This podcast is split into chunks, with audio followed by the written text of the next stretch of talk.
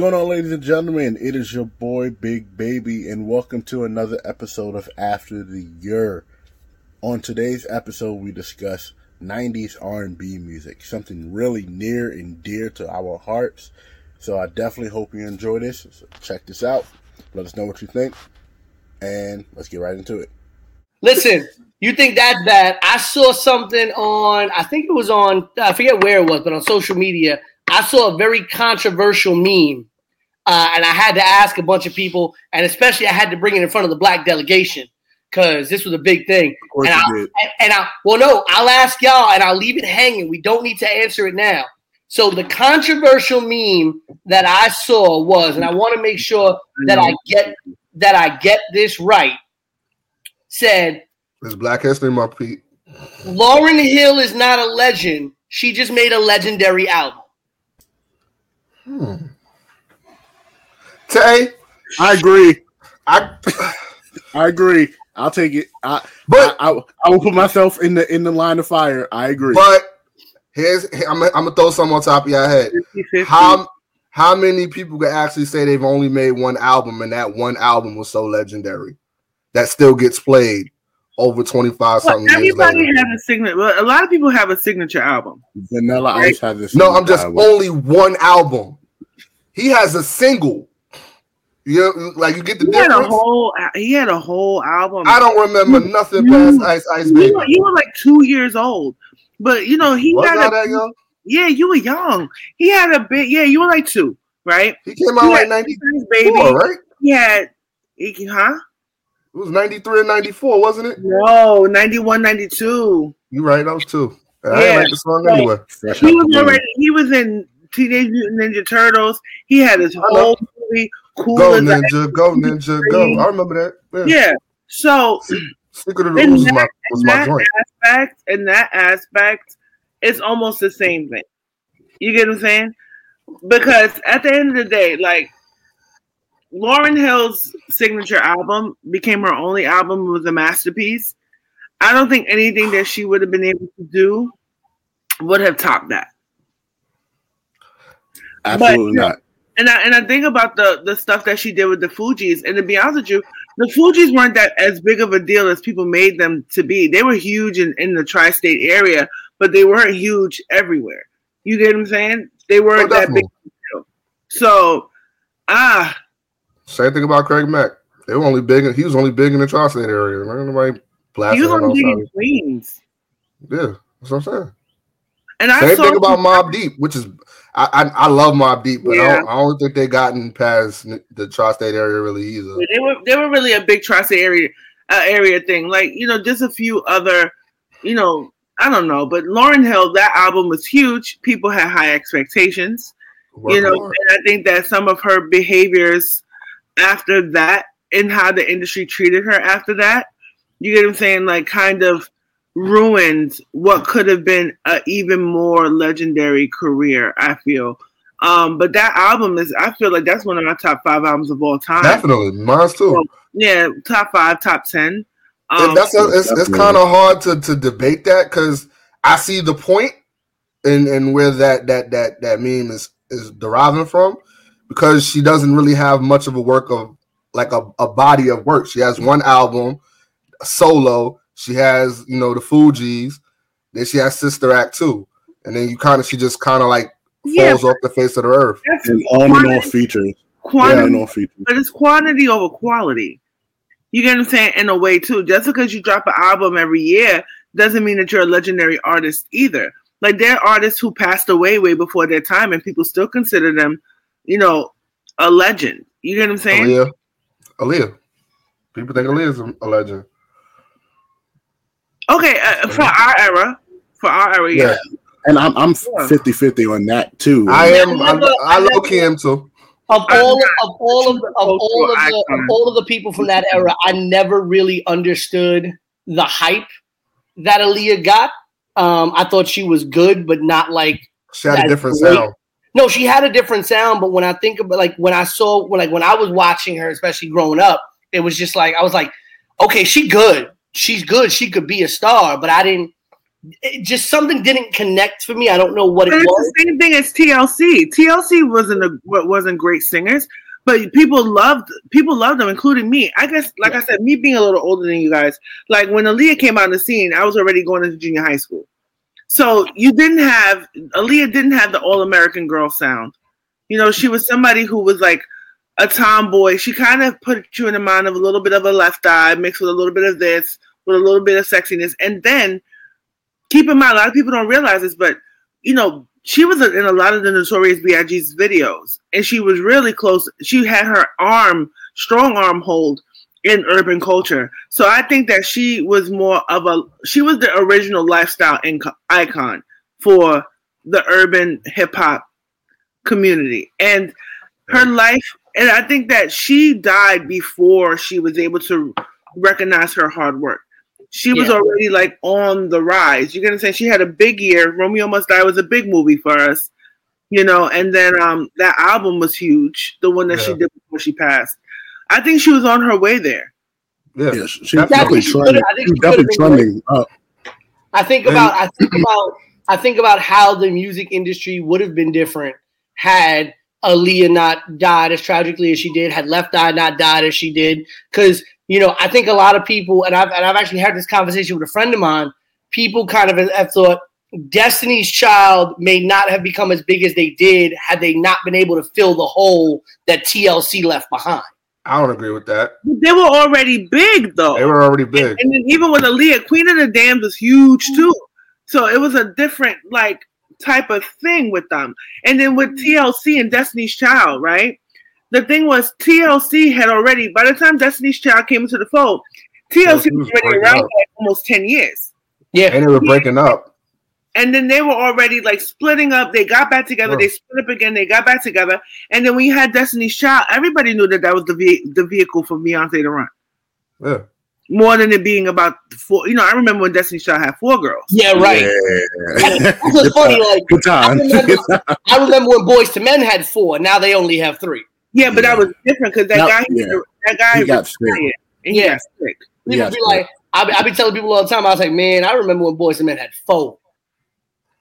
You want to hear something crazy? People don't even rank Boyz II Men as high as like a New Edition or like what's that other Jodeci or Blackstreet, which is crazy, right? Blackstreet is up here because of Teddy Riley. Well, Teddy Riley's a guy connection too. Blackstreet didn't have the same people on it. I almost cursed. I'm just saying, people don't rank Boyz II Men that high. You know what? Now we're gonna do this. We're gonna do this on the Year Sports Show page because we're gonna figure this out during the pandemic.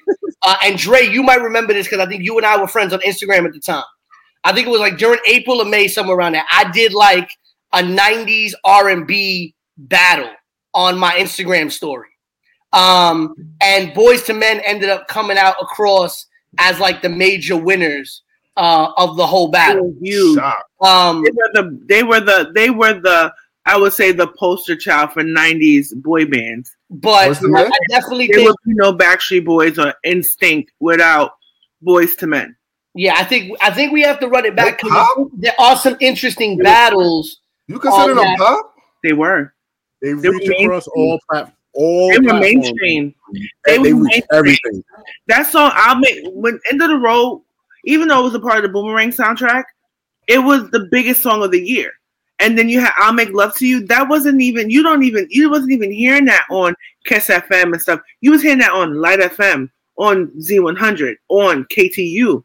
So that made them more, they were way more mainstream than like a Jodeci, a Blackstreet. You get what I'm saying? Even like they were more mainstream than New Edition. Yeah. Oh, here it goes. So it was a 90s male R&B group, Sweet 16. So you had Boyz II Men against New Edition. Yeah, I remember doing this, and I put something that somebody else put, and y'all were like, "I'm like, what? No, I didn't put that." Like, so and this was just the first round. You had Boyz II Men versus New Edition, Mint Condition versus High Five. I was not a fan of Mint Condition. I don't know why I was not a fan of Mint Condition. All right. Their later songs were better. That What Kind of Man Would I Be? You Don't Have to Hurt No More. Those were the better songs. I'm not gonna say like they were garbage. I just said I wasn't a fan of them. Like I love them. And they play most, and they played their instruments too. Silk versus H-Town. Yeah. Silk versus H-Town. That's appropriate. Blackstreet versus Wonders. Blackstreet versus Guy. That's hard. That was hard for me. Teddy Riley one. Because I feel like the Guy has better album longevity than. But Guy didn't have a lot of longevity. Guy didn't have a long. No. I'm talking about in terms of. Guy didn't have longevity, and Aaron Hall was a one-hit wonder on his own too. Even though he had an amazing voice. I miss you. Then you have Jodeci versus Tony Tone Tone. No, that's not fair. That was a scrape. Yeah, that is a huge scrape. Jodeci don't get the respect they deserve, though. 112 versus After 7. Scrape. I would have put 112 versus Jodeci. Dru Hill versus Bill Bev DeVoe. Dru Hill wins that in a landslide. Not a landslide. Boy. I don't see them to get like. Dre Hill was stop. Not a landslide. I am with Dru Hill. Stop. I know because you Sisqó hype. That's why. Dru Hill should have been against Jodeci. And then the last battle, which was another scrape, was Jagged Edge versus Next. Right.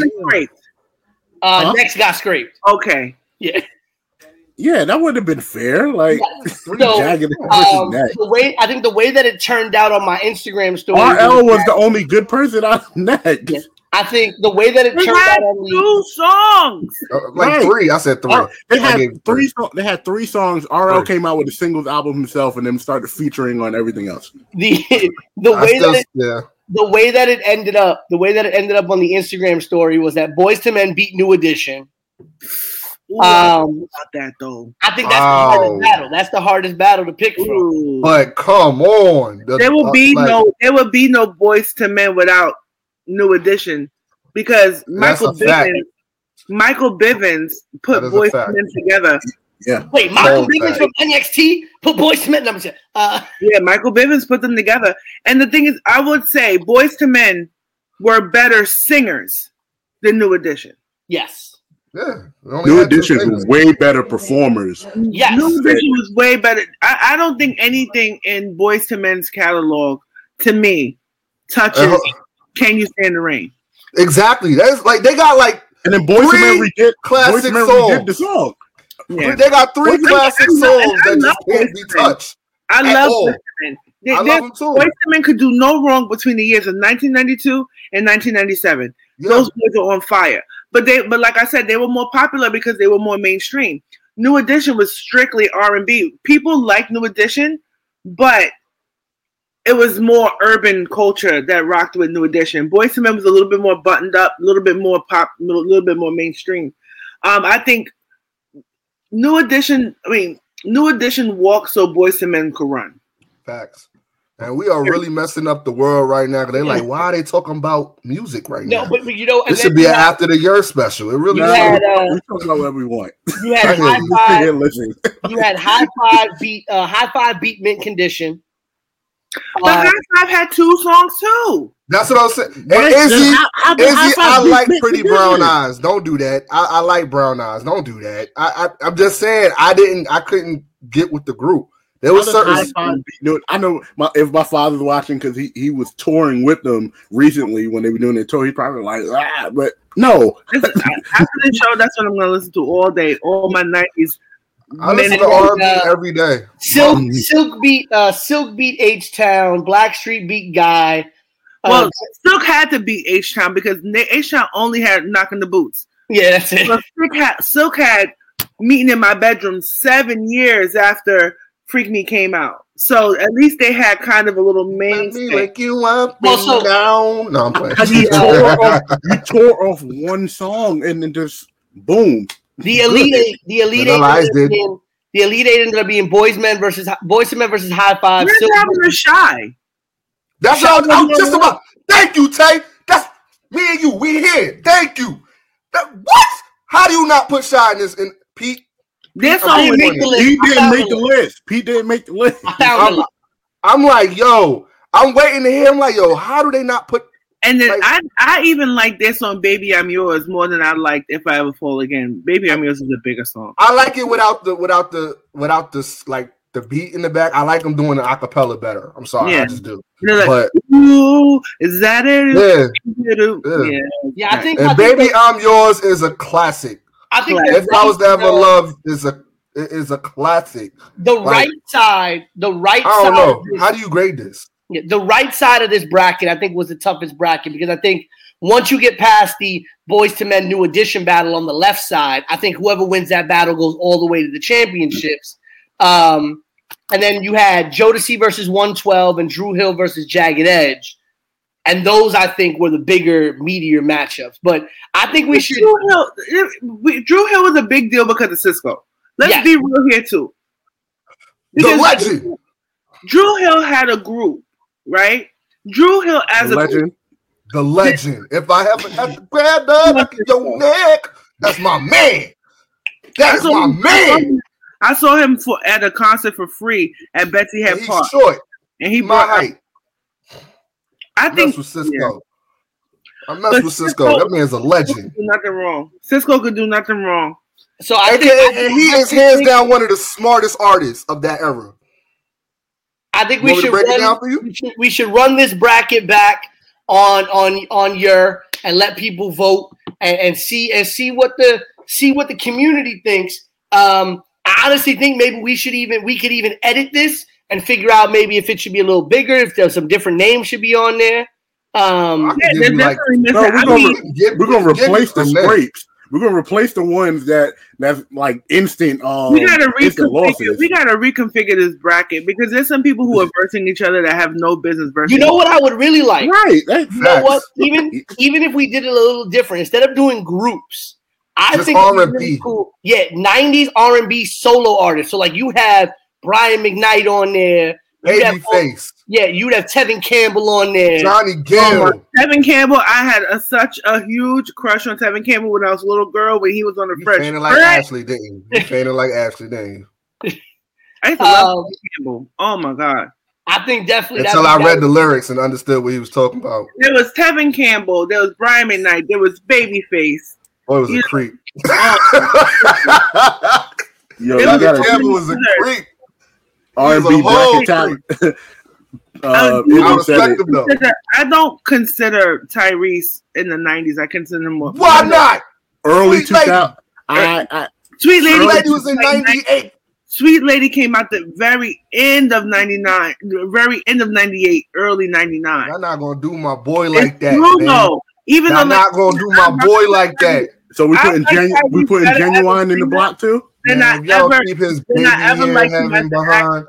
But Sweet Lady came out the absolute tail end of 98, going into 99. I don't care what nobody said. Genuine used curl activator for 99 counts as 2000. 99 counts as 2000. It felt like 2 years with just one whole year. Yeah, because if you add Tyrese, you got to add Tank. Because Maybe I Deserve was a huge song, late 99, early 2000. I like Tank. I love that song. I like Tank when he's in TGT more than I like Tank individually. Oh my goodness! Because if you you gotta add Keith Sweat. You gotta have Gerald Levert, Dre's triplet. You gotta add facts. You gotta add facts, guys, man. Oh, okay. Man. So then you have the 90s women. You had Monica. You had Brandy. You had Aaliyah. You know, you had Mariah on that list. Mariah's killing everybody. Mariah's not killing Whitney. Mariah's not killing Whitney. Yikes. Mariah's taking bodies. With Whitney still inside the 90s? All right. Whitney still inside the 90s? I forgot about Whitney. Sorry. And Toni Braxton. It's hard. I would rank Mariah over Toni less than Whitney. I would say though one of the most beautiful visuals of 90s R&B music was Toni in the dress with the fro in the music video. It was more like a curly wave, but yeah, that's Sade and Anita Baker were still doing things in the 90s too. Well, okay, so he's Mary J.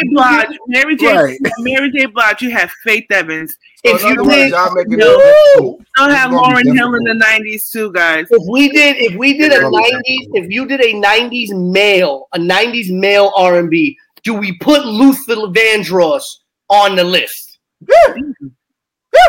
His 90s and his 80s work match up against each other. My mom is rolling around, his 80s work was better, but his 90s work wasn't too far off at all. I'm just saying I'm voting for DeBose. You had Luther Vandross, you had Christopher Williams, you had Aaron Hall. But my boy, I'll be sure in there. Yeah, I'll be sure. I think about it when the rain don't shine. My boy. John B. Donnell Jones. Oh my God, Donnell. Bobby Brown is a solo artist. John B is like people think Justin Timberlake is. You got Maxwell on there. John B. Oh, okay, I got it. You got Maxwell up there. He had a couple songs. He had a couple songs on that album that's pretty good too. I gotta hear the album. D'Angelo Brown Sugar in the early. Okay, even though D'Angelo's disqualified because he never wears a shirt, he's disqualified. No, I don't know. J.R. Smith. Boy ain't had no underwear, no nothing. He's disqualified for nudity. But everybody knows his best song was "Lady." Everybody knows that was his best. Here's the big question though, because here's where I think you get people get sentimental on the voting. Facts. Do we put Usher in it? Yes. I feel like a lot of people, and this is what I feel. Here's what I always feel happens, right? People don't look when people see Usher on that list, like when you do a Disney list. And people see the Lion King. People don't look at the battle in and of itself. They look at the sentimental value that something like the Lion King has to them. And so when people look at Usher in the bracket, huge songs in the 90s, huge. Right, but here's my thing: huge. If you put Usher up against Brian McKnight, to me, Brian's got an edge. But a lot of people, I feel, will vote for Usher because Brian's biggest song, Back at One, came out in the 2000s. Is that his biggest song? That was his biggest song. Never Felt This Way. When did that come out? I like it. But that wasn't his biggest song. All right. In the 90s, that wasn't his biggest song. Back at One was his biggest song. Yeah, One Last Cry came out in 93. Brian McKnight. Then he had that song, You Only Want For Me. Back at One came out in 99. 98. Only One For Me. Well, no, it got big in 2000 because that was my Sweet 16 song. Right, but it Back at One dropped in 99. 6, 8, 12 dropped in 99. Yeah, but they all, just because the single released in 99 doesn't mean that it got airplay until early 2000. So Anytime was a 97 song. That was a big song. But the thing is, when you think about it, he had if you really want to get technical, he had One Last Cry, Only One For Me, Back in 1, 6, 8, 12, all supposedly in the 90s. Usher had Think of You, Nice and Slow, My Way, and he had a few other hits too. He did a song with Monica too. He did Slow Jams with Monica too. So I mean, D'Angelo's not making it past Maxwell. That's my point. That's all I'm saying. Cool. D'Angelo, he's not making it past Maxwell. Are you bugging? Well, no. He's not making it past Maxwell. I would still put them head to head though, because D'Angelo, he kind of set that neo soul type of vibe on fire. I give you that. Maxwell even got there. I give you that. I like Maxwell too. Maxwell's a Brooklyn dude. Fortunate and A Woman's Worth. This Woman's Worth came out in 2000s. I thought we was jumping in that 99, 2000 thing. No, 2000. We said 90s. We said 90s. 2001. Came out 2001. 99 and 2000 count as the same year. All right. So who ran the 90s? We doing all this without talking about Casey and JoJo? They kind of going with Jodeci. No. They're going with Jodeci. They had a separate body. They don't go in with Jodeci. They go with Jodeci. They don't go in with Jodeci. Because if we're doing that, Jodeci had more hits than Casey and JoJo. exactly my point. They go with Jodeci. No, they're not going to. No, can they really stand on their own in this in these brackets? No, they're very. Yeah. All My Life was bigger than anything. That's one song. But then they had another one too. It's All My Life is something else. Crazy concert. Crazy. Came out in 2001. Oh, see? And then you got to think about Case. You got to think about Carl. I was about to say my Godfather up there too, bro. Like, come on. Yeah. Like, Carl Thomas in 2000. I can't really mention her. I know. That's tough, right? That's tough. So damn, it really gives you the question: like, does the '90s beat the 2000s R&B, or does like? Yeah. Because we got some hits in the 2000s, miss. I think you have some hits in the 2000s. But that's when you started to see.